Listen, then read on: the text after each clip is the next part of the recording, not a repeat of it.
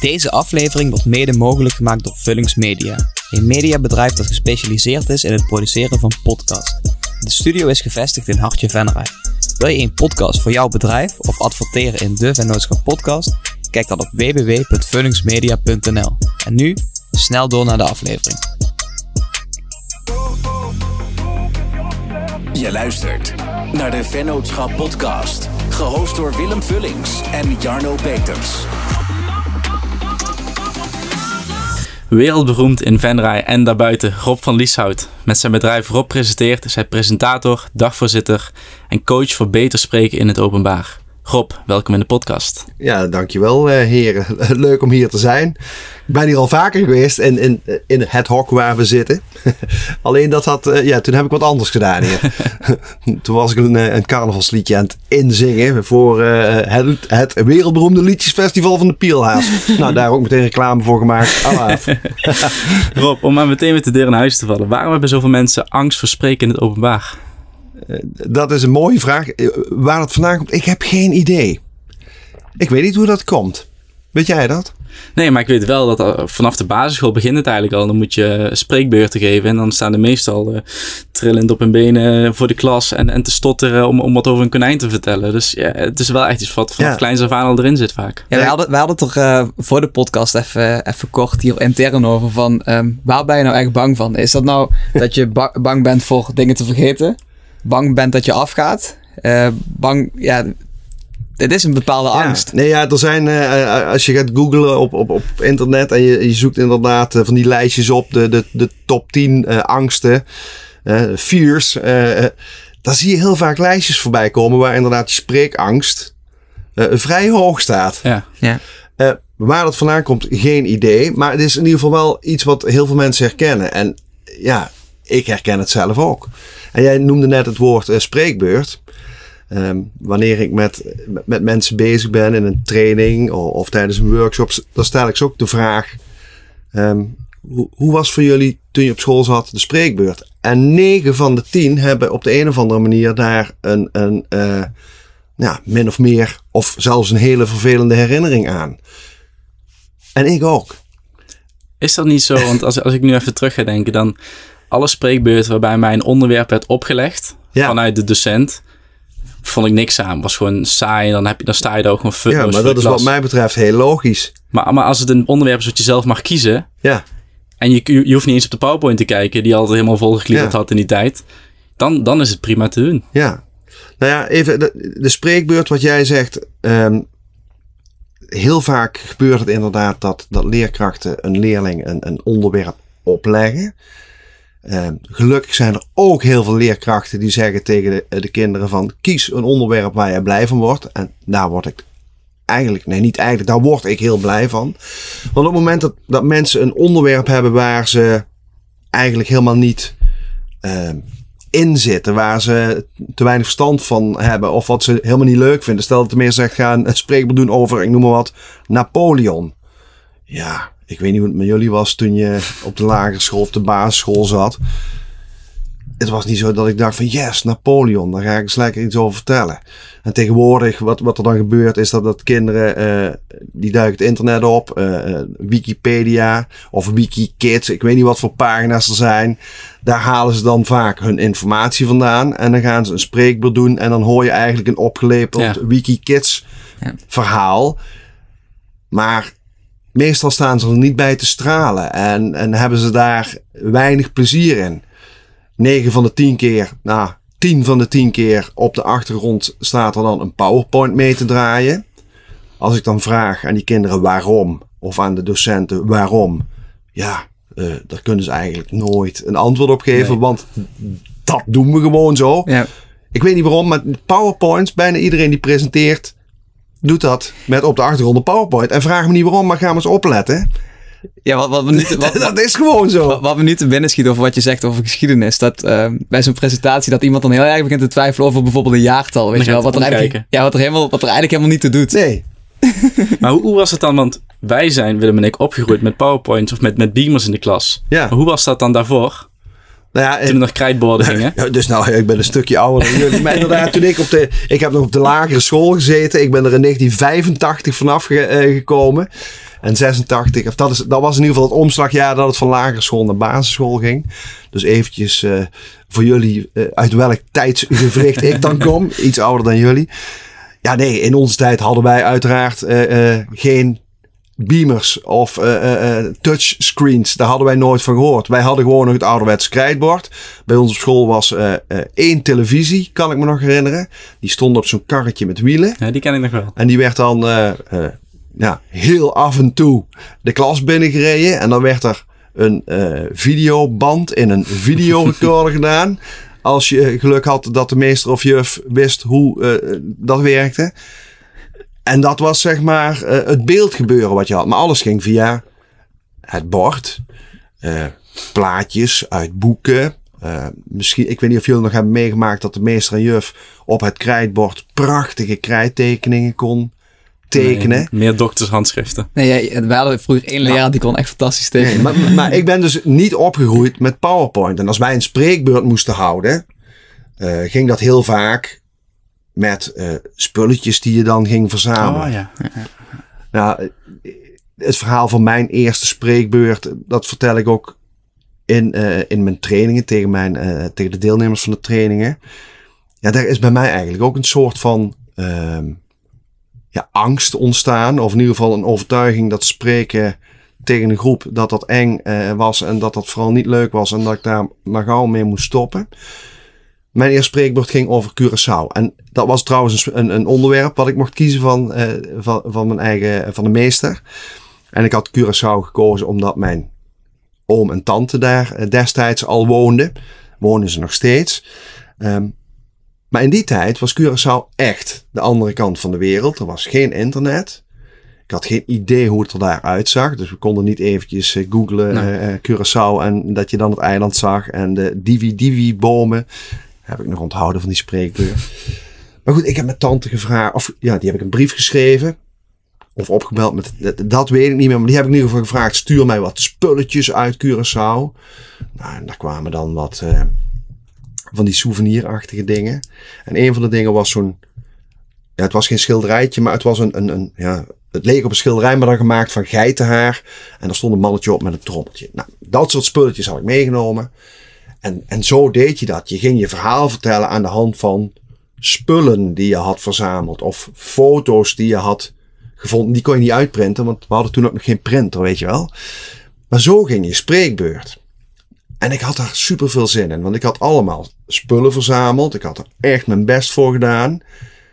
Ik was er trots op om dat te gaan vertellen, want ja, hey, wie heeft er nou een oom en tante aan de andere kant van de wereld wonen? Ik woonde destijds in Oostrum. Weet je, als je dan al richting Venray ging, dat was al ver. Dus laat staan Curaçao, dat was de andere kant van de wereld. Maar ik ging beginnen met mijn spreekbeurt. En ik was wat aan het vertellen, vast en zeker ook over dat schilderijtje. Maar toen kwam het. Ik werd op een gegeven moment uitgelachen door mijn klasgenoten. Althans, dat voelde als uitgelachen worden.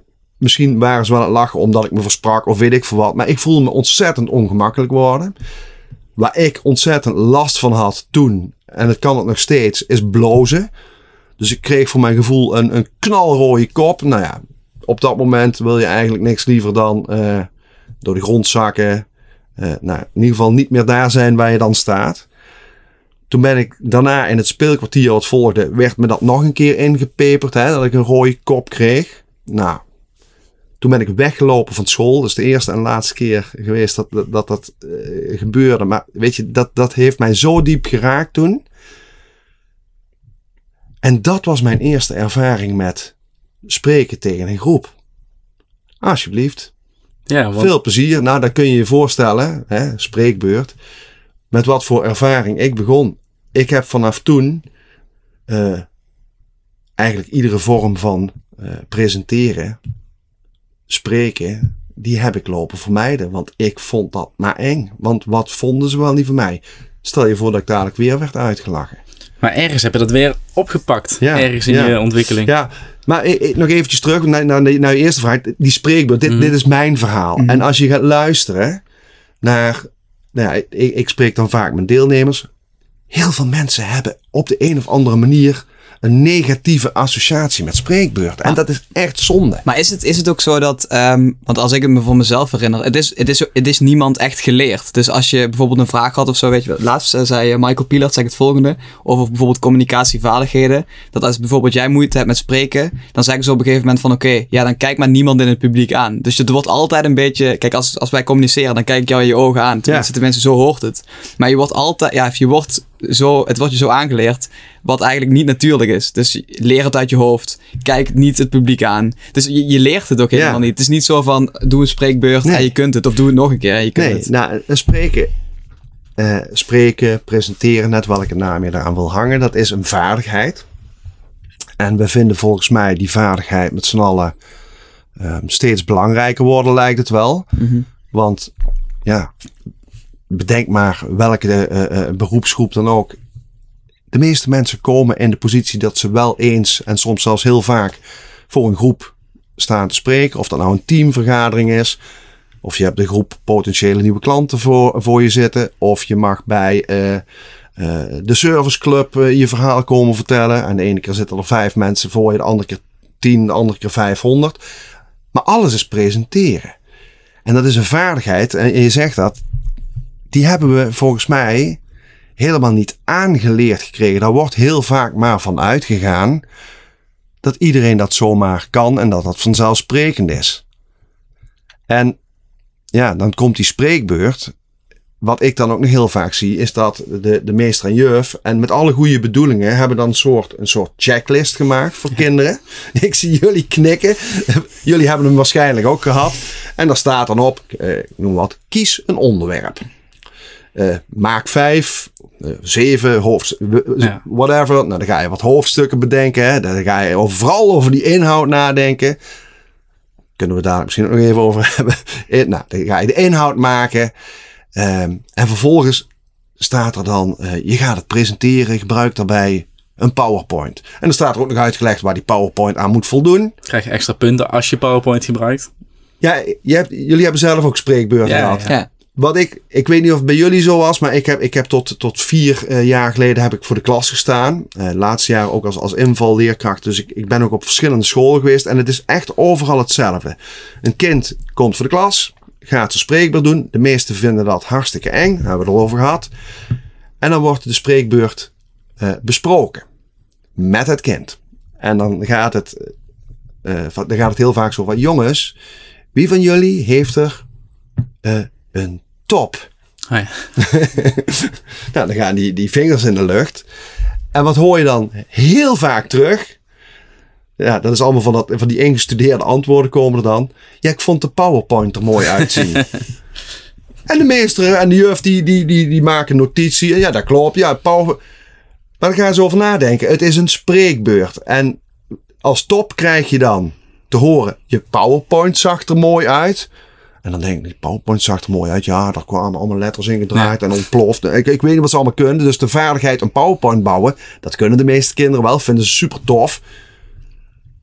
Maar daar gaat het volgens mij voor een groot deel mis. Maar toch ook omdat, we hebben nu over die beoordeling, maar dat is bijna altijd puur inhoud. Ja. Terwijl communiceren, dat weet jij als de Ja. beste. Dat is, eh, wat is het, 7% inhoud of zo? Ja, ja, ja eh, eh, dat is dat... eh, eh, ja, geen grafiek, maar dat, eh, dat, dat cirkeltje. Ja. Hè? 55% van jouw communicatie, als mensen naar jou kijken, luisteren, wordt bepaald door het non-verbale, door je lichaamstaal. 38% eh, door tonaliteit.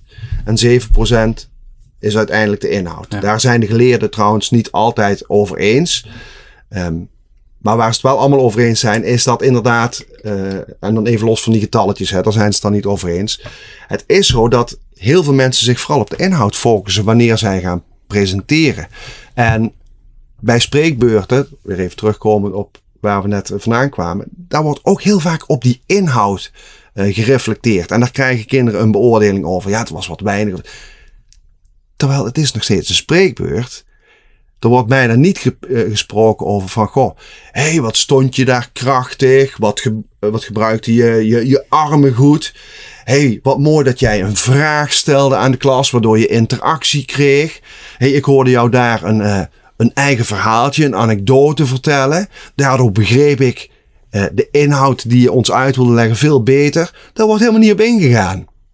Het gaat echt om ja, het inhoudelijke vaak. Ja, kan ik achter elk, kan ik als docent achter elk onderwerp een vinkje zetten en komt daar een automatisch ja, maar ik weet niet of iedere leerkracht... Er, er wordt gelukkig echt, en dat is wel zo, er wordt wel steeds meer aandacht besteed aan uh, presenteren.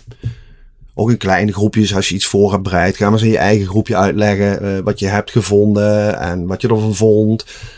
En dat, is allemaal, dat vind ik allemaal super. Dat kinderen gewoon leren om iets te vertellen tegen andere mensen zonder dat je daar uh, per se bang voor moet zijn. Maar inderdaad, wanneer het spreekbeurt wordt en daar wordt ook nog eens een cijfer aan gekoppeld of een beoordeling, ja, dan gaat de beoordeling, vind ik inderdaad vaak over uh, de verkeerde dingen. Ja. En ja, de nee, allereerste vraag, hoe komt het dat zoveel mensen daar angst voor? Ik heb geen idee. Het zal, het zal echt niet alleen aan de spreekbeurten liggen, maar mensen vinden dat wel spannend. Waarom vinden jullie het spannend? Of vinden jullie het überhaupt spannend of vinden jullie het leuk om nee, te presenteren? Ik, ik, denk dat die, die spanning, wat ik net zei van de basisschool, dat wordt je ook een beetje gewoon aangepraat. Van, hé hey jongens, over, uh, over vier weken gaan we allemaal een spreekbeurt houden en dan gaan we ons allemaal heel goed op voorbereiden. Er wordt een heel groot iets gemaakt. Terwijl in de kern, wat is het? Je gaat voor een groep staan en je zegt iets. En je communiceert met die mensen. Nou ja, goed, en, als je het al zo zou kunnen relativeren. Maar ja, dat lukt. Uh, maar stel je, ja, ja, dat doe je nu, maar dat deed ik op acht jaar geleden ook Stel je voor dat, um, dat je niet weet wanneer die komt. En dat als jij bijvoorbeeld, jij was vroeger voor PSV en ik ben voor Ajax. En dat jij bijvoorbeeld uh, zegt, oké, okay, morgen moet jij een spreekbeurt houden over PSV. Dan wist jij toen echt wel alles daarover te vertellen, bijvoorbeeld. Ja. En dan maar gaat kijk, het... het... woord spreekbeurt roept al een hele, uh, heeft een bepaalde lading. Ja, ja. Stel nou dat in, in dit voorbeeld dat de juf of meer zegt, hé hey jongens, kom eens naar voren. Uh, Jarno, jij bent voor PSV. Uh, Willem, jij bent voor Ajax. Kom eens even staan. Uh, nou, ga elkaar maar eens overtuigen, zonder dat je het voorbereidt, waarom uh, Ajax of PSV een betere of leukere club is dan de ander. Ja. Stel dat je op zo'n manier gewoon gaat oefenen. En dan mag je ook lekker fouten maken. Dan leer je ook uh, argumenten bedenken. Dan kun je het ook hebben op, hey, als je hem wil overtuigen, uh, kijk hem dan eens aan. Let eens op. Zag je hoe je erbij stond? Je stond helemaal uh, omlaag te kijken met je, met je armen uh, voor je, ik noem maar wat. Komt dat overtuigend over? Nee, hoe komt dat dan? Oh ja, dan moet ik even wat anders. Volgens mij, als je het zo aanvliegt, spreken, dan leer je de kinderen, maar ook volwassenen, veel meer. Maar dan, en dan zal het publiek ook of aansluiten of meedoen aan de discussie. Maar als Jan... Ja, ja nou goed. Ja, denk ik. Ja, ja, nee, goed, dat, dat, dat, is ook een vorm. Hè. Ja, heel vaak zeggen mensen, dan vraag ik mensen van... Goh, wat zou jij dan willen uh, als, je, als, als jij presenteert? Wat zou jij dan meer willen? En ik stel ze eigenlijk ook altijd de vraag van... Als jij naar een uh, presentatie kijkt en luistert... Jij zit in het publiek... Wanneer vind jij zelf een presentatie goed, leuk, uh, fijn, uh, succesvol. En dan komen er altijd punten als, ja, als die, als die, uh, degene die spreekt, als die dat maar enthousiast doet. Um, als die daar mooie verhalen en voorbeelden in gebruikt. Als we af en toe kunnen lachen. Ja, ik vind het ook fijn als er interactie is. nou, dat is een hele lijst. Bijna, ja, inhoud wordt vaak wel genoemd dat die goed moet zijn. Maar dat vind ik altijd een voor, dat is gewoon een ja. voorwaarde. Als je presenteert, wat dan ook moet jouw inhoud kloppen. Dus ga alsjeblieft altijd presenteren over iets waar jij heel blij van wordt en waar je gewoon heel veel van weet.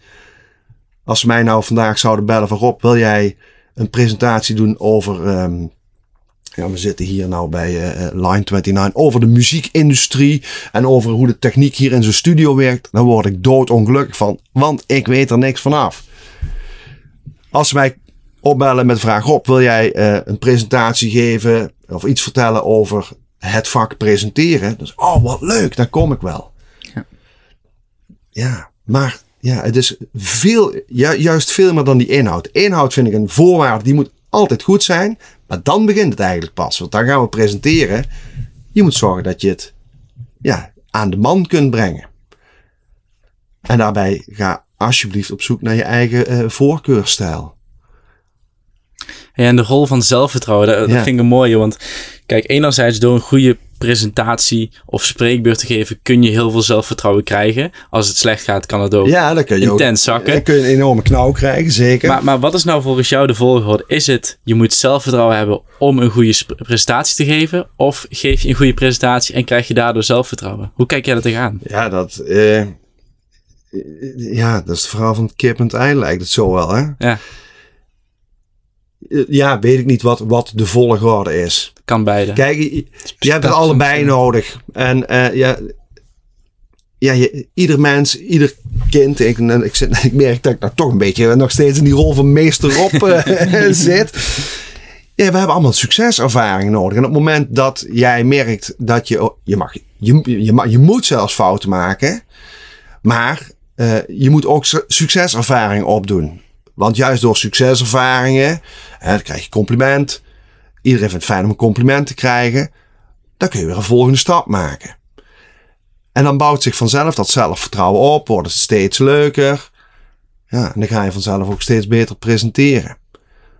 Als ik op een podium sta, ja, dan is het nog steeds zo dat ik er best een keer van het podium kan afkomen. Of ja, ik sta niet altijd op een podium of, of, of bij een bijeenkomst vandaan kom. Dat ik denk, oh, vandaag was het eh, hm, was niet mijn beste eh, ooit. Maar goed, daar laat ik me niet meer door, eh, door uit het veld staan. Maar als je inderdaad heel weinig spreekmomenten pakt. En je hebt daarna ook nog eens heel vaak van jezelf het gevoel. Oh, het ging niet zo lekker. Dan is de kans dat jij een volgende uitdaging aangaat. Die lijkt me steeds kleiner worden. Dus ja, ik daag mensen ook uit van. In plaats van eh, spreken voor een groep te vermijden. Wat dan in, heel vaak in het gedrag zit. Ja, kijk eens of je kunt verleggen naar. Ik ga juist die uitdaging aan. Ik mag fouten maken. Maar dan kom je ook tot de ontdekking dat het eigenlijk heel vaak gewoon hartstikke goed gaat. Mhm. Wanneer heb jij, zeg maar, want je hebt gezegd van na die lagere school, na die allereerste spreekbeurt over Curaçao, toen was ik echt als ze dood voor spreken in het openbaar. Ja. En nu is het je vak. Dus ergens in, in jouw ontwikkeling heb je toch weer de stap genomen om het wel op te gaan Ja. pakken. W- wanneer was dat? Ehm, ja, dat weet ik nog wel. Eh, ik, ik, ik had echt die, die super negatieve ervaring. Alleen ik heb thuis, eh, heb ik nog steeds, een vader die, ehm, toen ik een kleine jongen was, stond hij al eh, iedere eh carnavalseizoen, ieder vastelovenseizoen, stond hij met eh, eh, een groepje vrienden, de Trennesetters, ook wereldberoemd in heel Venray en omstreken, onder andere van de Thijspek Blues. Die hebben jullie misschien ook nog wel eens ooit gehoord. Oh je, Willem, kijk maar aan van... nou, Misschien als ik hem op. als je hem hoort, ken je hem vast wel. Als je tenminste uh, vastlopen Ja, ja, dan ken je ja. hem wel. Nou, maar ons pap die trad dus altijd op. En als klein jongetje mocht ik ook af en toe mee naar zijn optredens. En dat vond ik altijd magisch. Ik, ik vond dat fantastisch. Ik zag ons pap daar staan met, eh, met zijn vrienden. eh, Hans en Frans en Alex, hoe heten ze? De trendsetters. En die waren aan het optreden. En ons pap was een beetje de, de, de- ja, degene die het woord eh, voerde. En die hadden me toch lol met elkaar en lol met het publiek. En die wissel weer, ik vond dat super tof. En vanaf de zijkant kon ik daar enorm van genieten. En jaar in jaar uit, ehm, zeg maar net, net voordat dan, dat, dat carnavalseizoen eh, begon, dan kwam Hans dan ook bij ons pap thuis. En dan gingen ze een nieuw programma schrijven.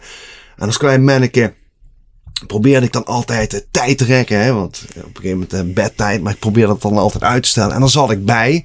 Want ik wilde dat allemaal meemaken. Want ik vond dat super interessant. En eigenlijk wilde ik dat dus ook. Daar komt dat dus vandaan. Ik wilde eigenlijk doen wat ons pap ook deed. Dat leek me super tof. Maar ja, eh, ik had die fijne ervaring in mijn rugzak. Dus ja, iedere keer eh, ja, had ik zo'n eh, zo'n weegschaaltje of een engeltje en een, duiveltje op mijn schouder van... Ja, Rob is leuk, ga dat ook doen. Duiveltje dat dan zei... Ja, maar dan kun je afgaan en dat kan mislukken en je kan weer een rode kop krijgen. Dus nou ja, dat, ja, dat duiveltje was heel lang sterker dan het engeltje op mijn schouder. Ja, totdat ik, ehm, ik was denk ik eh 17. Ik zat op eh, Jeruzalem destijds. ehm, en daar hadden we het, eh, het matinee. En ik vond het super tof om ook met het matinee, matinee mee te doen. Maar ook daar, ik ging meedoen met het matinee.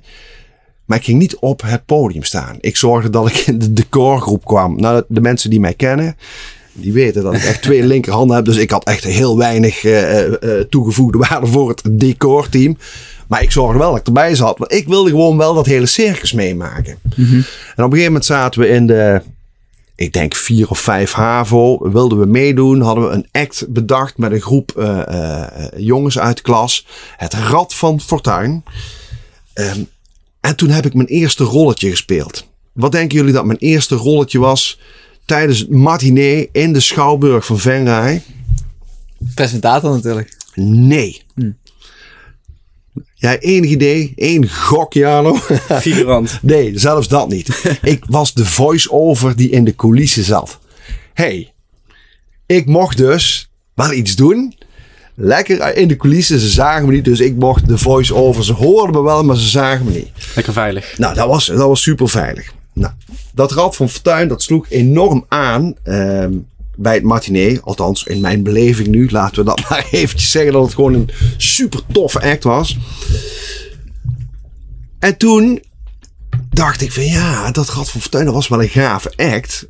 Stel nou dat ik een groepje vrienden om mij heen verzamel en dat wij we die act een klein beetje uh, aanpassen, veranderen, dat ik daar met een paar vrienden op ga treden bij Circus Muk. Want ja, ik had toch zoiets van, Rob, dit is misschien toch het moment om de stap maar eens te wagen en uh, ja, om het maar gewoon te doen. Nou, toen heb ik een paar vrienden om me heen verzameld.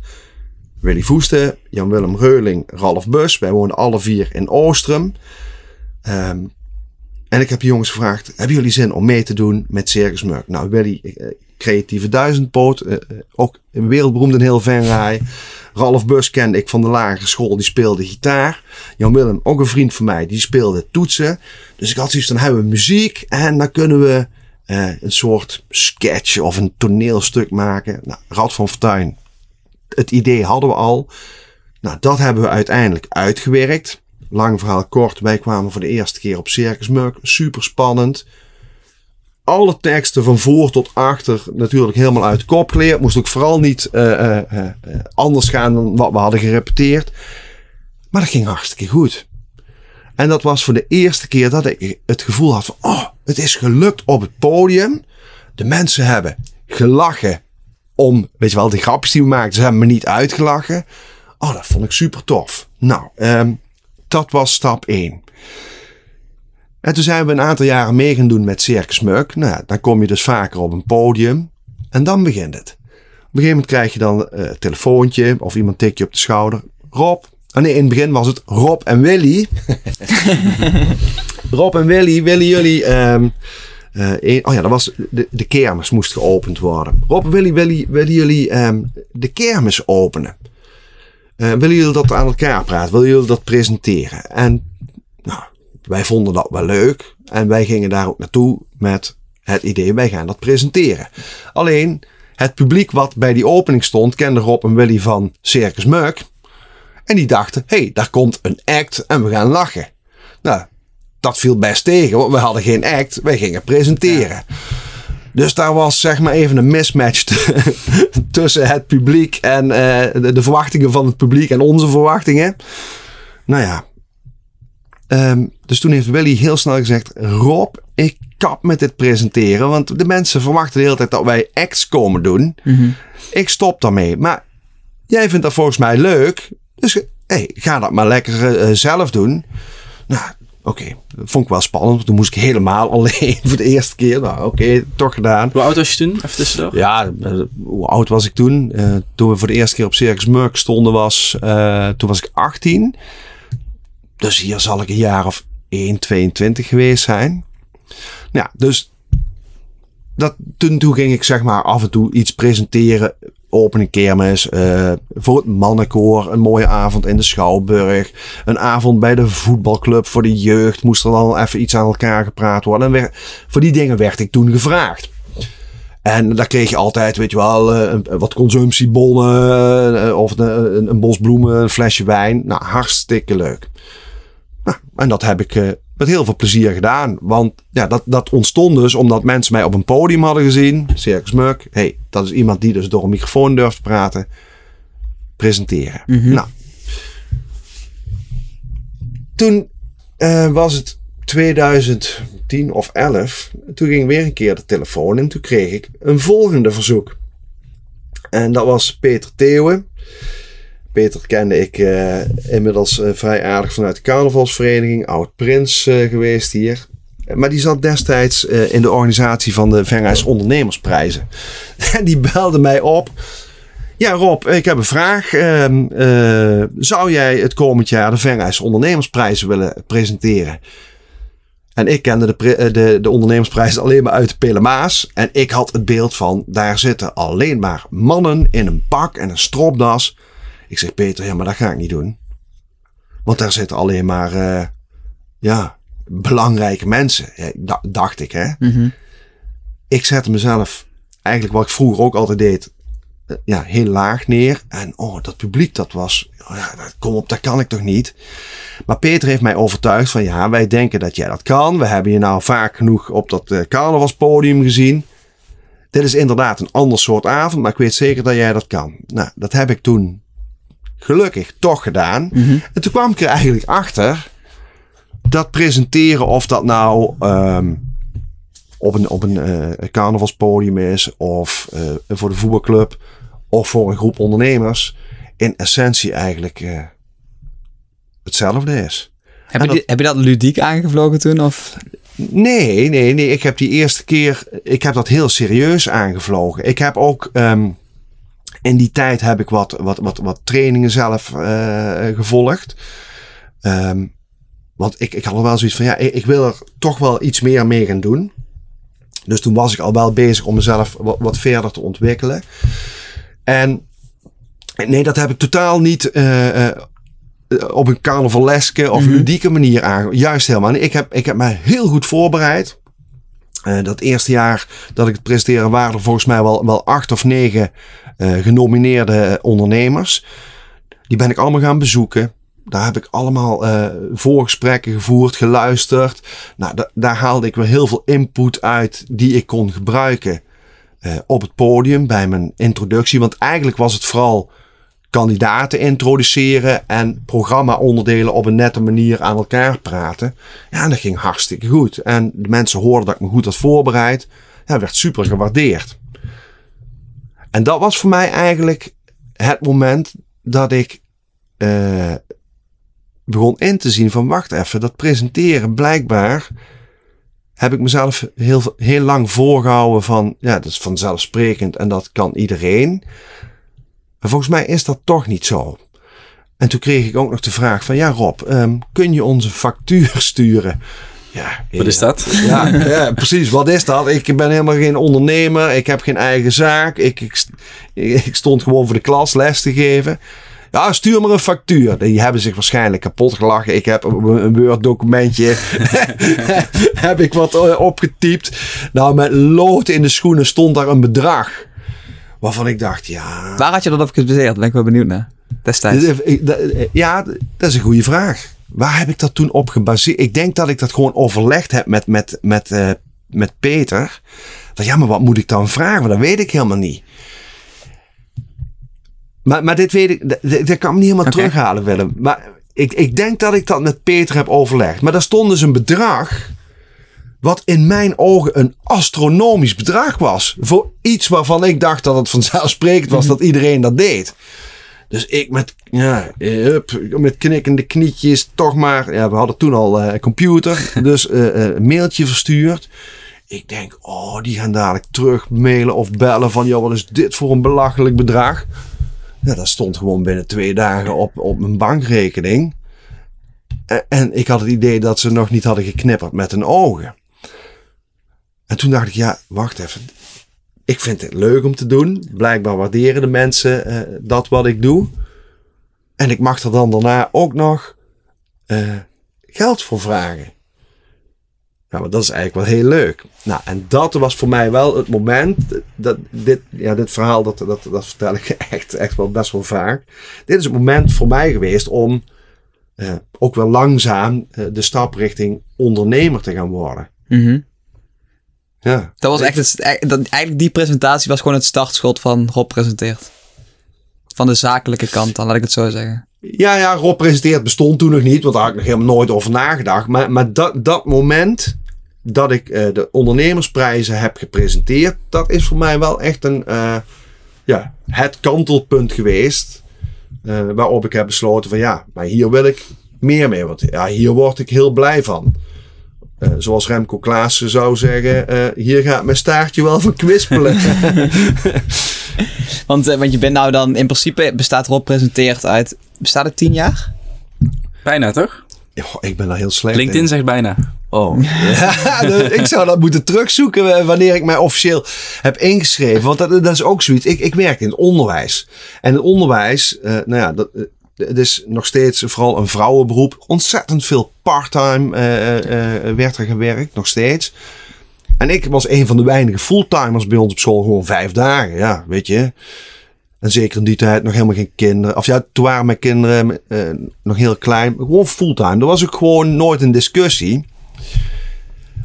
Ehm, en toen ben ik in het begin, toen, ik, toen heb ik mij op een gegeven moment inderdaad ingeschreven bij de Kamer van Koophandel.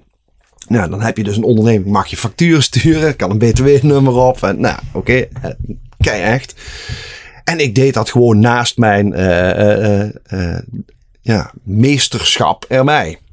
Super tof, af en toe een keer werd ik gevraagd. En dan nou, mocht ik nu dan officieel wel een factuur sturen. Maar dat, ja, op een gegeven moment kwam ik in de knoei, want ik werd steeds vaker gevraagd. En ja, eh, toen was de balans een beetje weg op een gegeven moment. En toen heb ik eh, met mijn vrouw erover gehad, die ook uit het onderwijs komt. Nou, super veilige baan uiteraard.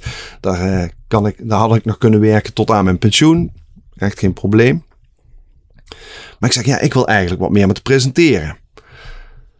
Ik denk dat ik wat minder uh, ga werken. Oh, dat is natuurlijk al super spannend om het eerste stapje te maken. Nou, één dag ingeleverd. Op een gegeven moment twee dagen ingeleverd.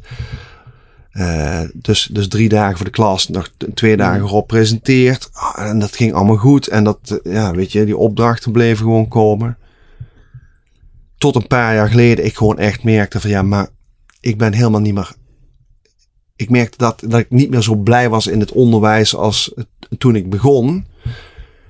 En toen dacht ik van ja, moet, moet ik dit nog wel blijven doen? Ik heb heel, heel lang groep 8 gehad. Uh, kinderen ook mogen adviseren. Uh, als ze, uh, weet je wel, naar het voortgezet onderwijs gingen. En ik zei altijd, jongens, wat je ook doet, zorg dat je iets kiest waar je gewoon blij van wordt. Ja. Nou ja, en die, vra die vraag kreeg ik op een gegeven moment zelf teruggekaatst. Van, je wordt je eigenlijk... Dat was wel lastiger. ja, maar dat, ja, dat zijn dan wel van die dingen. Ja, dat zijn hele goede vragen wat mij betreft. Maar ja, dat ging ineens over mezelf. Ja, en dan wordt het, dan wordt het toch ingewikkelder, hè? Ja. Dat is met coaching ook. Ik vind het heel leuk om mensen vragen te stellen. Maar ik heb zelf ook coachopleidingen gehad. En dan zit je aan de andere kant. Oh, oh jee, dan, dan gebeurt er wat, toch? Herkennen ja. jullie dat ook? Ja, zeker. zeker, zeker, zeker weten. Ja, nou ja, dat, dat was ook wel zo'n zo'n zo moment van... Goh, ja, ja, wat ga ik hiermee doen? Hoe, hoe zag die transitie er letterlijk uit? Gewoon, kun je die week nog herinneren dat je dus in één keer fulltime ondernemer werd? Ja, zelfs dat is heel geleidelijk gegaan. Mm -hmm. dat is, nee, merk wel aan alles. Hè? Alles is echt alles gaat gewoon heel, Nee, ik ben niet iemand die um, heel rigoureus heeft gezegd... en nou, van de een op de andere dag... Hup, keiharde knip. Geen, ja. uh, geen docent meer. Nee, uh, fulltime uh, ondernemer.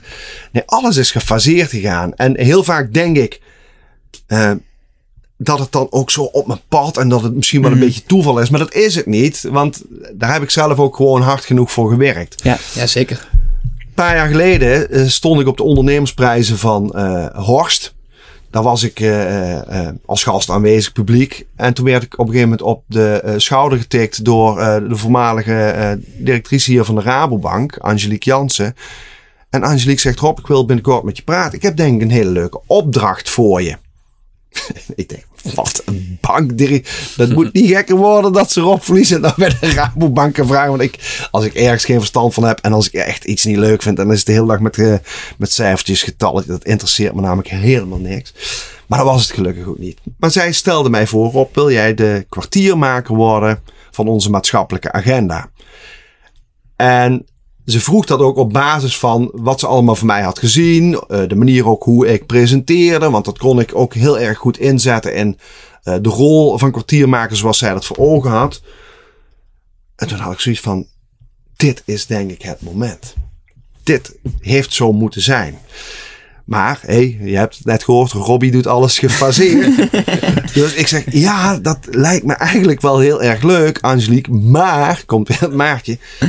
Als ik nou, want ik, ik, ik zat destijds in de vervangerspool hier. Ik was inmiddels niet meer vast bij, aan de Peters Bandenschool verbonden. Maar ik was in de vervangerspool ook om, om me wat breder te oriënteren.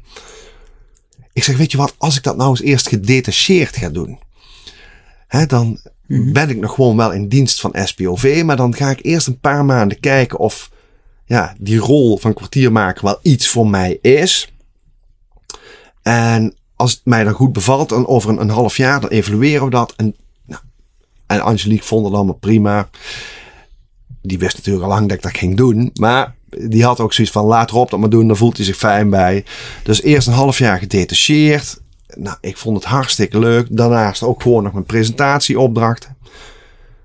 Nou, dat half jaar was voorbij. Nou, toen kreeg ik dus de vraag, en wat nu Rob? En toen durfde ik te zeggen, ja, Bam. nu ga ik helemaal voor mezelf. Maar eigenlijk was toen dus die opdracht bij de Rabobank gewoon de vervanger van de uren die ik in het onderwijs had. Dus was toch nog een beetje zekerheid. Ja. Maar goed, toen was ik inderdaad helemaal zelfstandig. Tot afgelopen januari. Want de opdracht van kwartiermaker, dat wist ik ook. En dat was heel goed met mij gecommuniceerd. Dat was een opdracht die ook eindig was. En afgelopen januari stopte die. En nou ja, dat hoef ik eh, niemand uit te leggen. Toen zaten we gewoon keihard midden in corona. En daar ging het laatste stukje eh, eh, zekerheid, vastigheid. Nou ja, was natuurlijk niet echt vastigheid, maar in mijn beleving wel. Ja, dat was toen weg.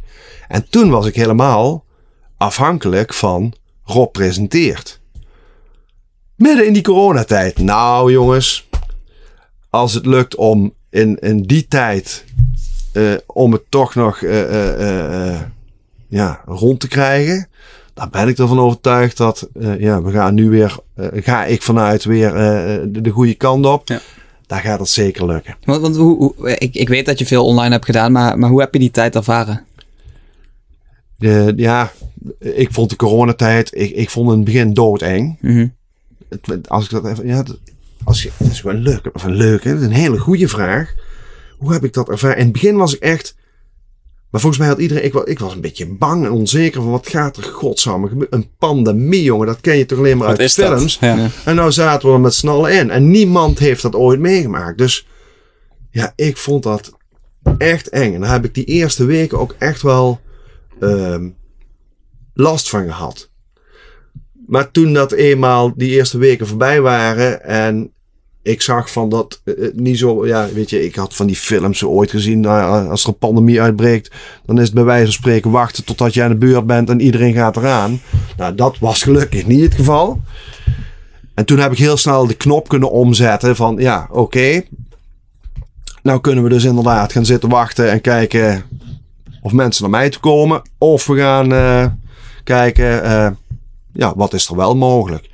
Nou ja, en dat hebben heel veel ondernemers gedaan. En Ja. als je, ik, ja, ik denk dat ik dat voor mezelf al mag zeggen, dat ik een beetje creatief ben. Ja, Wat waren dat concreet voor opdrachten? En wat voor dingen waren dat? nou ja, weet je, in, in die tijd heel veel livestreams eh, ehm, zijn er geweest. Nou, en nou, daar kon ik best wel, eh, ehm, ja, eh, daar, daar heb ik heel wat opdrachten uitgehaald. Ja. En het mooie van livestreams is dat je toch op locatie bent in hele kleine groepjes. Maar ik had toch het gevoel dat ik er nog een beetje uit mocht. Vond ik super fijn. Maar wat, wat, waar ik zelf eigenlijk het meest eh, trots op, op ben van de afgelopen periode zijn twee dingen. Ehm, op een gegeven moment, vorig jaar oktober, toen ging alles weer helemaal op slot. En toen eh, ben ik meteen gaan denken van, oh wacht, wat komt er nu aan? Welke periode? We gaan dadelijk richting kerst en oud opnieuw. Ja, normaal gesproken kerstborrels, bijeenkomsten, nieuwjaarsbijeenkomsten. Dat gaat dus allemaal niet gebeuren. Maar mensen hebben wel behoefte om op de een of andere manier die verbinding te zoeken. Ik denk, welke partijen hier in Venray eh, zouden mij daarmee kunnen helpen? En waar kan ik hun dan weer mee helpen? Nou, toen heb ik Roel Kessels van Stage Crew gebeld. Ik zeg, Roel, ik heb een idee. Het Of nee, heb ik hem een mailtje gestuurd. Ik zeg, Roel, ik heb een idee. En misschien kunnen we dat samen doen. Even kort ideetje in die mail. Ik had binnen een half uur een reactie terug van Roel van... Ja, dat is toevallig. Wij zitten hier ook na te denken. Wij hebben nagenoeg hetzelfde idee. Ik denk, nou, dag daarna zat ik bij Roel. En toen hebben we ja, het concept bedacht. eh, ehm, BOS hebben we het destijds genoemd. De, de, eh, de bedrijfsborrel online streaming service. en we dachten, we- gaan gewoon kijken welke bedrijven inderdaad wij kunnen eh, helpen met het eh, maken van een op maat gemaakte livestream. Zodat mensen toch het gevoel hebben dat ze een soort van kerst-nieuwjaarsborrel hebben. Ehm, maar toen hadden we ook zoiets van, ja, het is ook wel tof als we daar eh borrelboxen bij kunnen eh, eh, aanbieden. Nou ja, dan hoef ik jullie niet uit te leggen wie we toen hebben gebeld. Nou, dat was Gijs. Nou, Gijs, eh, die, die, ja, die heeft afgelopen jaar, wat mij betreft, ook laat. Ik vind het fantastisch als ik zie wat die allemaal bedacht heeft. En gewoon, ja, voor elkaar geschopt heeft in die, in die, in die gekke tijd. Constant bezig is geweest om toch ja, te ondernemen. Ja, ja, wij hebben hem natuurlijk ook als gast gehad Ja. midden, in de, midden in de coronacrisis. En, eh, Ja, en. Maar echte ook, maar ook, ja, inderdaad, maar dat, dat, wil, dat wil ik aanhaken. Want, want ook jij werd hier eigenlijk als ondernemer, of überhaupt in je leven, voor de eerste keer echt getest als ondernemer, weet je wel. Van, ja, ja, jij ja. werd wat- er echt in het diepe het, gegooid. het was nou niet van, eh, ik blijf zitten en ik kijk wel of ik een keer gevraagd word om een keer Nee. iets te presenteren of een training te geven. Want ja, bijeenkomsten waren er niet. Ja. Eh, dus trainingen, ja, was er ook niet. Ja, en ja, dat, dat was echt tof. En eh, daar hebben we echt een heel aantal super mooie eh, livestreams verzorgd. Ook voor, voor hele mooie bedrijven. Toevallig kreeg ik gisteren nog van een van die bedrijven een mail. Rob, wij vonden het, het zo tof vorig jaar. En dat was een, een, een- bedrijf met, eh, met meer dan duizend eh, medewerkers. En ehm, die leidinggever die zei, ik wil dat eigenlijk weer. Want die, die, die, die traditionele kerstborrels, die gaan er daar komen. En de kleinere teams moeten ze vooral ook door laten gaan. Want daar heeft iedereen kei behoefte aan. Maar voor mij was dat moment om in één keer mijn duizend medewerkers te bereiken. Met zo'n gepersonaliseerde eh, ja, talkshow, zullen we maar zeggen. Ah, dat vond ik super gaaf. Maar doen jullie dat dit jaar weer? Of was dat vorig jaar eenmalig? Nou, eh, dat was mooi. Ik zeg, ja, oh, wacht. Eh, ik roel meteen op bellen. Ik zeg, Roel, hoe is het met jou? Ga jij hier nog mee door? Doe, doe je dit nog? Doen wij dit nog? Ja, doen wij dit nog? Ja, Roel zei, ja, ik wil dat inderdaad komen. Want het is nog onzeker. Dus Roel zei, ja, dat ga ik doen. Ja. Ik zei, nou mooi, dan stuur ik ze meteen een mail terug van dat wij dat gewoon weer kunnen verzorgen. Dus ja, dat vind ik dan wel super mooi dat je daar dus nu ook alweer eh een vervolg op krijgt. Ja, misschien zou je dat volgend jaar, als alles dan weer echt open is, dat je er ook een live event van zou kunnen maken. Of zo. Ja, ja, weet je, dat, dat is dan, dan de volgende stap. Want Ja. mensen hebben nu wel gezien van, goh, zo'n eh, eh, bij- bijeenkomst online, dat is een hele geregisseerde bijeenkomst, maar daar is wel super goed over nagedacht van, hey, we moeten dat programma vullen. En het mooie is, je hebt dan altijd een mix van informatie eh, eh, eh, voorzien. Weet je wel, het, het is een heel mooi podium om als bedrijf informatie te geven aan je eh, werknemers. Ja. Maar het is ook een mooi moment om je werknemers in het zonnetje te zetten.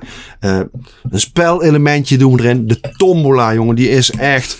Wij hebben wat tombola's gedaan afgelopen jaar. Maar dat vinden mensen leuk. Als er wat te winnen valt, en dat hoeft helemaal niet groot te zijn... dan ja, vinden, mensen vinden het leuk om wat te winnen. Ja, en de traditionele kerstbal is altijd leuk natuurlijk. Maar de- vaak genoeg zie je dat de CEO met een kladblokje in de hand staat en gewoon letterlijk de boodschap staat voor nou, te over lezen. ja, nou, dan hebben we het weer over de, de vaardigheid presenteren. Daar kunnen heel veel mensen wel... wel eh, eh, Ja, dus dan snap ik dat mensen een heel geregisseerd programma super Ja, vermakend dat- vinden. eh, want daar, zijn, daar worden ze enorm mee geholpen. En nou ja, goed. Ik, ik ben dan degene die dan inderdaad met, met, met zo'n partij gaat nadenken over eh, het concept. Eh, nou ja, we maken die bijeenkomst zo dat het voor dat bedrijf past en, en dat het op maat is. Maar het moet ook door ons gerealiseerd kunnen worden. Ja, en Roel doet de techniek. Ja, weet je, zo maak je gebruik van ieders kwaliteiten. En ik, ja, ook Roel, ik vind dat geweldig om te zien. Die, ja, die evenementensector, die, ja, die, die lag dus echt op zijn gat. Ja. Die is gewoon niet bij de pakken neer gaan zetten.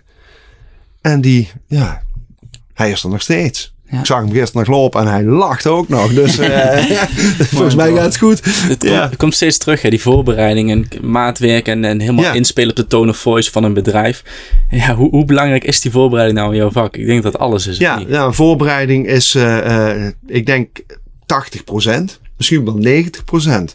En gelukkig zien heel veel bedrijven, eh, die zien dat. Mhm.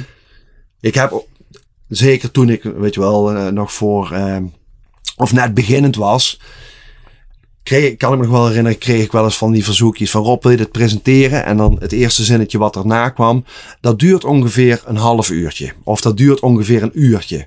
Waarmee ze wilden zeggen, je kan dus ongeveer één uur in rekening brengen. Ja. Tenminste, zo las ik dat ja, dan een beetje. over. En dan moest ik altijd uit gaan leggen van ja, het- dat ene uurtje, dat is de bijeenkomst. Die moet goed. Maar daar zit ook nog dit en dit en dit en dit bij. Dus ik kom uit op dit stuk. Dus Heb, heb, heb je dan nu een soort van pakketten van gemaakt of zo? Of, of in je hoofd in ieder geval? Of? Maak je toch wel echt veel maatwerk offertes? Ja, ik ben wel echt heel erg afhankelijk van eigenlijk iedere opdracht weer. Van ehm, hoeveel tijd aan voorbereiding gaat dat kosten. En dat, daar, zit, e- daar zit vaak het verschil in. Ja. En eh, ja, eh, hoeveel, bijvoorbeeld als je een, eh, gevraagd wordt om een presentatie voor een bedrijfsfilm of voor een videofilm te maken. Ja, jongens, ik moet ook naar een locatie komen. Dat hoort er allemaal bij. Ehm, als ik een, een bijeenkomst eh, eh, presenteer waar geacht wordt dat ik vooraf ook even contact heb met eh, bijvoorbeeld de sprekers die in het programma zitten. Ja, jongens, dat betekent dus dat ik, even kijken, dat zijn drie sprekers. Die moet ik dus allemaal even bellen. Daar heb ik contact mee. Dat zijn wel allemaal uren die ik dus ook factureer. Die vaak niet gezien worden. Ja, maar wat ik zeg, tegenwoordig merk ik dat eh, ja, eh, natuurlijk- professionele bedrijven die snappen dat echt. En Ja. die, die liggen daar ook niet, niet sterk. Die, die doen daar niet moeilijk Nee. over. Die zouden eerder raar vinden als je die waarschijnlijk Ja. niet factureert. En, en, en zeker bedrijven die vaker van dit soort bijeenkomsten doen. Ehm, stel dat je een keer gevraagd wordt voor een eenmalig iets. En mensen, eh, vaak wordt al een secretaresse dan mee opgezet. Ja, regelt dat maar eens even. Ja. Dan moet je, ja, dan heb ik soms het gevoel dat ik moet een klein beetje verdedigen. Mhm. Ja, dat is wel veel geld. Ik heb gisteren geleerd van Jos Burgers. Dan moet je zeggen, ja, goh, ja, dat klopt. Dat En vind, dan, ik, eigenlijk- en dan stil dat zijn. vind ik eigenlijk ook. Ja, en dan- Heel even daarop inhaken. Dat schiet me nou even te binnen. Zegt, die, eh, zegt, zegt hij dus tegen die andere gast: Wat kun jij daaraan doen? Ja. ja. Goh, ja. We kunnen die vakantie dit jaar en we kunnen het huis eh, volgend jaar pas gaan Ja, verbouwen. dat zou erg is, nou ook weer niet. Hey, ik wil even, even een aantal jaar terug in de tijd. Ja. Wat wilde jij vroeger worden? Eh, ja, wat ik vroeger wilde worden, als dat eh, als kind aan mij gevraagd werd, kan ik me herinneren. En ik denk dat heel veel jongens dat eh, hebben geroepen. Profvoetballer. Nou, het was al heel snel duidelijk dat eh, dat niet ging lukken.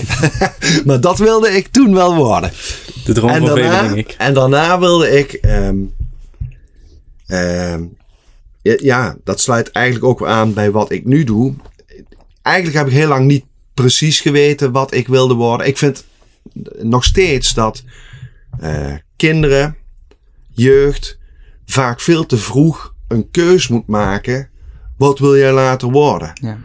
Ja, weet je, toen ik 14, 15 was, ik had geen flauw idee. Maar ja, dan moet je profielen kiezen en doe dat nou. nou en iedereen geeft dan eh, de adviezen eh, met, met de beste intenties. Maar ik heb dat heel lang niet geweten. En op een gegeven moment, dat kan ik me dan ook nog terughalen, toen had ik zoiets, ik wil eh, acteur worden. En dat was een beetje in die tijd dat ik einde van de middelbare school zat. Dat ik die stap, weet je wel, richting de eerste keer Circus Muk begon te zetten. Dat er dus toen wilde ik eh, acteur worden. Geen idee of ik dat kon, maar dat leek me wel tof. Maar toen zei mijn vader en mijn moeder, die zeiden, eh, ook met alle goede intenties, ja, dat gaan we niet doen. Je gaat maar een vak leren. Nou ja, en ons pap komt uit eh, de zorg. En een vak is dan dus, zorg maar dat je eh, in het ziekenhuis gaat werken. Of zorg dat je eh, meester een vak. Ja. en nu zijn er gelukkig ook heel veel opleidingen waar je niet per se een vak leert, maar ja, waarin je in ieder geval een heel breed aanbod hebt. En pas later ga je ergens een trechter in en ga je datgene doen wat je wilt worden. Eigenlijk is dat ook super raar als je vanaf je veertiende een vak gaat leren. Ja. Ja, en, en wat ik nu doe, daar heb ik dus gevoelsmatig nooit echt voor geleerd. Maar alle bagage die ik heb, eh, ja, ik praat graag over die rugzak, zeg maar. Die, ja, die, die, die heb ik in mijn rugzak verzameld. Hè? Eh, de, de, de eerste keer met Circus Muk meedoen, eh, voor een klas staan. Ja, dat zijn allemaal dingen die je meeneemt ook in het presentatievak. Ja. En ja, de, de, volgens mij is er, ik weet, is er een opleiding voor, presentator. Ik vind, weet je, Denk het niet. Ben ik een presentator? Dat, vind- die vraag stel ik mezelf ook wel eens. En eh, ja, is Rob presenteert ook nog wel eigenlijk de, ehm, de naam die ik moet dragen? Maar van de andere kant, het is hier zo'n eh, bekend eh, begrip, denk ik. Ik, ik heb nog geen eh, beter alternatief gevonden. Het, het bekt wel lekker, vind ik. En het, maar je doet, je doet, want je doet in, in de kern drie dingen toch? Presentator, dagvoorzitter en Coach. trainer-coach. Eh, eh, nou ja, presentator. En presentator, daar vind ik dagvoorzitter eh, hoort daarbij. Mhm. Want je hebt, ja, presenteren, daar heb je ook weer verschillende disciplines. Nou, ik presenteer hier een Venray, Venray een bedrijf, hè, we- voor, voor Pilemaas TV. Mhm. Dan ben je ook aan het presenteren. Maar dat is een hele andere tak van presenteren dan wanneer je dagvoorzitter bent. Of wanneer jij een podiumpresentatie op het podium hebt. Want dan ben je veel meer, ehm, eh, hoe zeg ik dat? De, de, de, de ceremoniemeester. De, degene die zorgt dat de verbindingen goed zijn. Maar ja, af en toe voel ik me ook eh, gespreksleider, eh, interviewer. Ja, Wat vind je het leukste? Aan al die rollen? het leukste vind ik de afwisseling. Dat, ja, dat, dat vind ik heel leuk. Maar waar ik denk, ja, waar ik mezelf het, het meest prettig bij voel en waar ik mezelf het beste in vind, is bijeenkomsten waar, ehm, eh, hoe moet ik zeggen, een, een, een, een, een nou, feestelijke vibe, in ieder geval een, ah, een, een energieke vibe is. Debatten bijvoorbeeld, waar groepen mensen tegenop, daar word ik oh, een beetje allergisch voor. nou, dat vind ik best lastig. Maar ik, ik ben graag eh, verbindend bezig.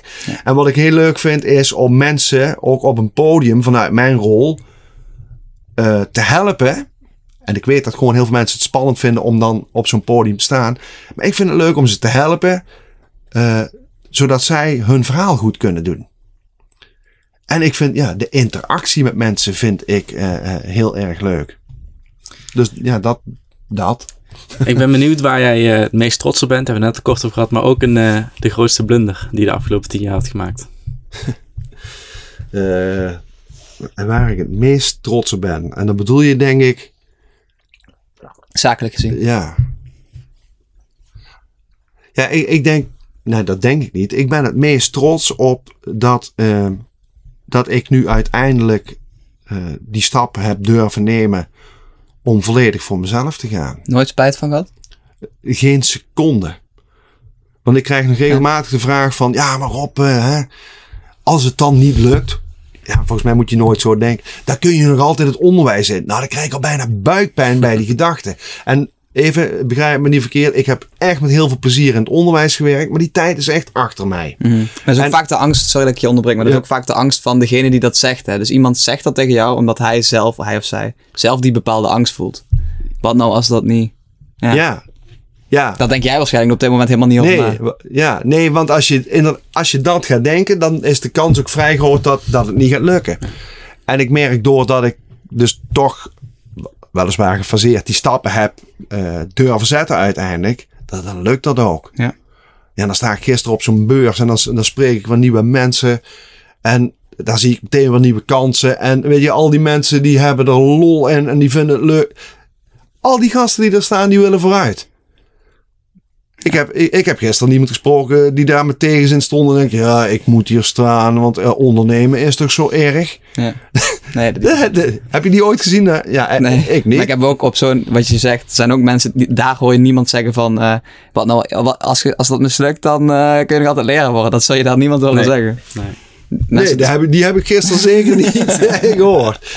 Nee, maar het is wel, weet je wel, als, nou, voor, een wat veiliger gevoel. Mhm. van, stel nou dat, weet ik van wat, kan ik nog altijd. Nou, maar dat gaat echt niet gebeuren. Nee. Maar sterk, ik ben eigenlijk nog steeds leraar, vind ik. Alleen heb ik mijn doelgroep eh, van kinderen heb ik omgewisseld voor volwassenen. volwassenen. Maar ik ben voor. Ja, en toch geef ik ook eh, regelmatig weer workshops aan kinderen. En dat vind ik tof. Ja. Gewoon, weet je wel, dan, want dan gaat het over presenteren. Dan gaat die staart bij mij weer kwispelen. En ik vind het dan super tof om een paar uur met kinderen aan de slag te gaan. Maar ik kom ook nog regelmatig op basisscholen.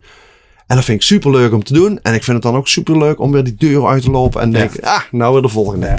Hey, welk, Rob, welke persoon inspireert je op dit moment? hey, we missen Oh, de blunder nog. Oh, de- ja. Oh, Ja, die- oh, de blunder. Oh ja, ja, ja. Nee, maar de blunder. De allergrootste blunder. Jij zegt de afgelopen tien jaar, maar ik ga iets verder. Dat terug. mag, dat mag. Ehm, daar heb ik ooit eh, ook een artikeltje over eh, geschreven op, op LinkedIn. En dat was mijn slechtste presentatieopdracht ooit. Eh, en daar heb ik toen volgens mij ook bij geschreven, maar die had ik nooit willen missen, want daar heb ik superveel geleerd. Maar dat was in de tijd, moet je je voorstellen, dat ehm, Willy en Rob en Oewie, wij waren eh, een paar jaar al actief op Circus Muk. En wij hadden echt ieder jaar succes. En we waren ook gewend dat mensen dat gewoon leuk vonden. Dat was ook in die tijd dat Willy op een gegeven moment had gezegd: Rob, als je gaat presenteren, doe maar lekker alleen. Mooi. Ik had die keuze gemaakt, ik ga presenteren. Toen kreeg ik eh, telefoon van Geert Pelzer. Ehm, Geert kennen jullie ook van, van Oh, uit, ja. uit, Ja, ja. Uitmarkt, Ja. onder andere. Ja. Eh, Geert zegt, ik heb ehm, een mooie eh, avond erop voor ehm, een, een zakenman hier uit Venray. Ik, ik weet zijn naam niet meer. Ehm, maar die man had een aantal zakelijke gasten uitgenodigd bij Asteria met een etentje. Geert was verantwoordelijk voor eh, het entertainment tijdens, dat, tijdens die avond. Dus die had allemaal muzikanten eh, uitgenodigd die daar voor eh, die, die gasten gingen optreden. Maar hij zocht nog een presentator. Rob, wil jij dat doen? Ik ja. En ik was gewend om consumptiebonnen te krijgen. Of een flesje wijn. Rob, krijg je 50 gulden. Oh, nou. Dan, eh, ja, dat is leuk. Dat ga ik doen. Nou, en ik ging daar naartoe. Eh, ik had me wel voorbereid. eh, maar niet op de manier zoals ik dat nu zou doen. Ik had vooral mezelf voorbereid op het volgende. Ik, Rob van Lieshout, wereldberoemd verrijver Circus Muk. Hè, met af en toe een grapje vertellen op het podium. Ik ga vanavond voor jullie presenteren. En ik heb het daar vooral in het begin over mezelf gehad. Hoi, ik ben Rob van Lieshout. Eh, jullie kennen me misschien wel van Circus Muk. Ik had me niet verdiept in die gasten. Het was een die mensen kwamen uit heel Nederland. Die hadden geen flauw idee wat Circus Muk was. Laat staan dat ze eh, wisten wie Rob van Lieshout was. En dat interesseerde ze ook niks. Nou, eh, ik had ook nog een paar grapjes op papier gezet. Want ik denk, ja, dat werkt bij Circus Muk, grapjes. Nou, ik deed wat grapjes. Nou, er kwam nog niet een klein glimlachje op het gezicht. nou, toen ging ik weer terug naar het gevoel dat ik had bij de spreekbeurt. Maar dan in het kwadraat. Die avond, die was echt waar. Daar heb ik buikpijn gehad. Maar ik kon, niet, ik kon het niet maken om weg te gaan. Want ik had Geert beloofd dat ik het zou presenteren. Ik heb de rest van de avond ben ik alleen maar opgelopen en gezegd. En dan komt nu die en die en die en weer terug. Ik kan me nog herinneren dat Astrid van de Sterren. Die, die, eh, die was er die avond ook bij. Die, die, die bediende de gasten. Hè. Die was gastvrouw. Oh, die is nog e- af en toe eventjes bij mij komen kijken van... Oh, Rob, oh, gaat het? Na de avond, mijn laatste presentatie, eh, of mijn laatste aankondiging, die, die, die had ik gedaan. Ik, ben, ik kreeg die 50 gulden, die heb ik eh, in mijn broekzak geduwd. Ik ben op de fiets gestapt. Eh, ik denk dat ik jankend naar huis ben gefietst. Hoe oud was je toen? Ja, ook- dat was in die tijd... eh, 21, 22? ja, twee, ja, ook weer 2, 23 jaar. Dat was in die tijd dat ik wel al ook wat van die... eh ja, de kermis openen. maar- En dat was allemaal hartstikke leuk. Maar daar kende iedereen mij. ja.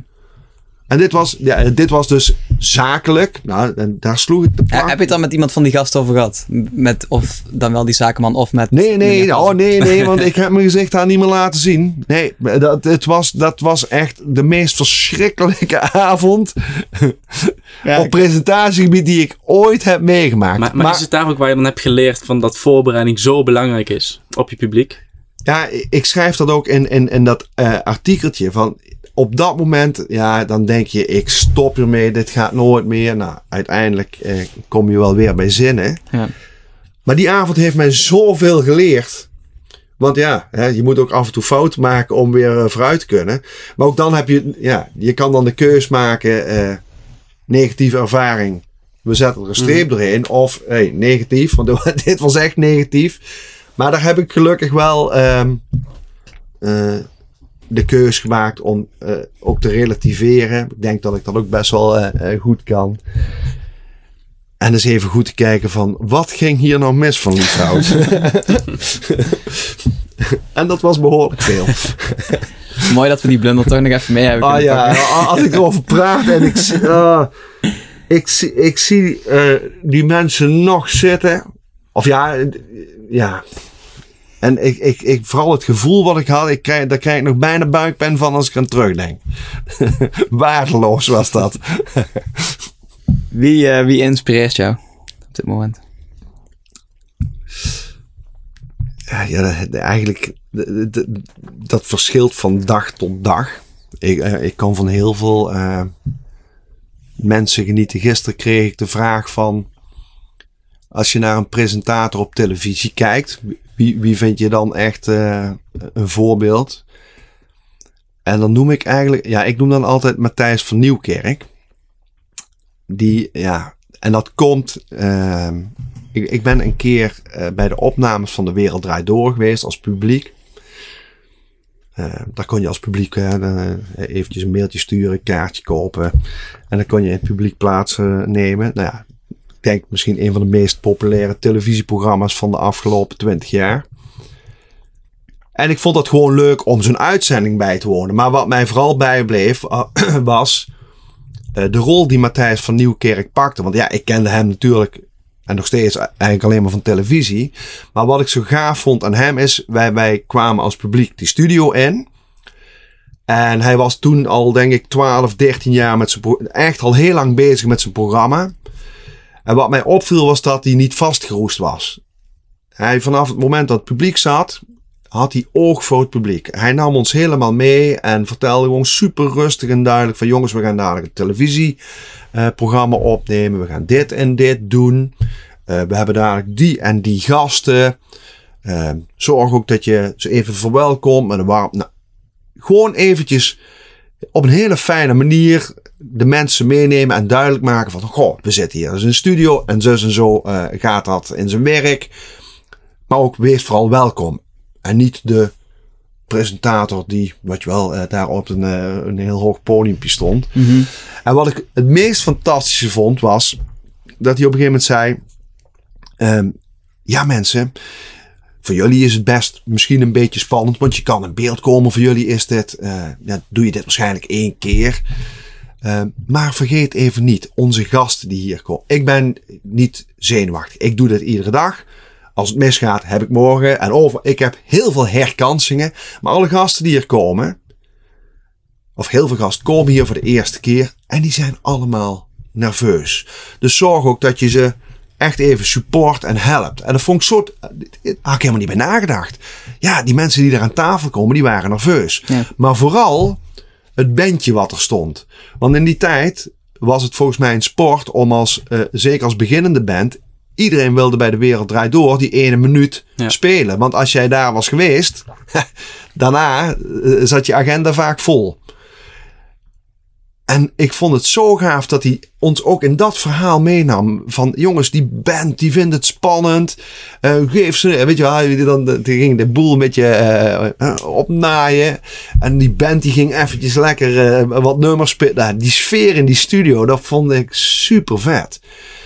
Nou, dus dat stukje vond ik geweldig. En toen gingen die camera's aan.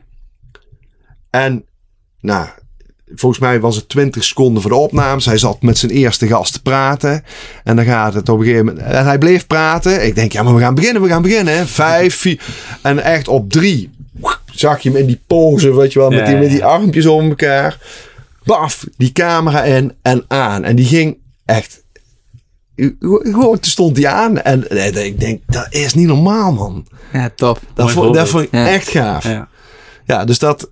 En sindsdien heb ik, eh, als we dan een programma bij Verre in Bedrijf, dat is natuurlijk veel kleiner en, en super lokaal.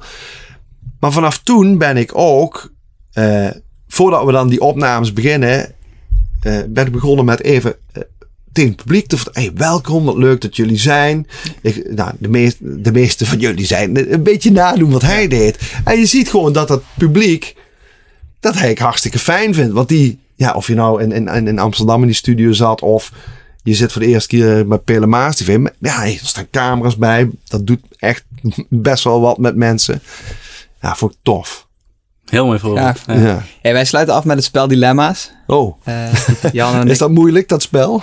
Nee, valt er mee. en, en wat moet ik doen? Jan en ik leggen om zijn beurt een eh, dilemma voor. En je moet eigenlijk zo snel eh, mogelijk antwoord geven. Oh. En Jan gaat nou beginnen. Ah, dan mag ik oh, zo snel mogelijk. Ah, oh ja, nou, laten we beginnen. PowerPoint of geen PowerPoint? Geen PowerPoint. Bellen of whatsappen? is er ook een vraag waar ik op terug mag komen? Ja. Bellen. Bier of wijn? Bier. Eén op één coaching of workshops? Trainingen. Ochtend- of avondmens?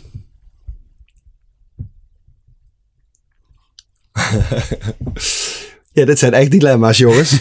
Ehm God, ja, man. Ik moet kiezen, hè. Avondmens. Club of kroegtijger? Eh, kroegtijger. Specialist of generalist? Specialist. Presentator of dagvoorzitter? Presentator. Leider of volger? Leider. Spreken of luisteren? ja. Eh, ja, jongens. Dat is, dit, dit, zijn- dit is onmogelijk om een... Luisteren. Slim antwoord. Je, je wilde terugkomen op, dat is het bellen en WhatsApp. Oh ja, ik wil wel op, op, op drie terugkomen. Jongen, hebben jullie goed over nagedacht? Echt een hele leuke. ja, bellen WhatsApp, hè? Dat, dat, dat was de eerste waar Ja. ik enorm twijfelde. Ehm, ik merk aan mezelf dat ik heel snel en heel vaak WhatsApp berichtjes stuur. Maar ik merk ook dat je daar eh, niet altijd ehm, even duidelijk bent. En dat wanneer je een, een tekstbericht, en dat geldt ook voor mail, ehm, dat als je dat leest, kun je dat soms anders interpreteren dan wanneer je het eh, zegt. De- en wanneer je de, de stem en de intonatie erbij hoort. En ik heb bellen gezegd, eh, ik WhatsApp, denk ik eh, nog wat te veel. Ik zou wat meer mogen bellen. En het mooie is, als mensen mij dan bellen, dan denk ik achteraf, hé, dat is tof dat hij dat deed, want dat, vond, dat was fijn. Maar om zelf, ja, goed jongens, hebben jullie mij weer aan het denken gezet. Dankjewel. En eh, wij sluiten ook daarna ook altijd af met een, eh, met een gouden tip voor de luisteraars. Wat is die van jou? Mijn gouden tip, Ja. als je presenteert, doe dat met een glimlach. Hele mooie. Bedankt Rob. Heel graag Vond gedaan. een eh, hele leuke aflevering. nou, ik, ik, heb, ik vond het hartstikke leuk. Dankjewel. Bedankt voor het luisteren naar de Vennootschap podcast. En vergeet niet te abonneren op Spotify en Apple Podcasts.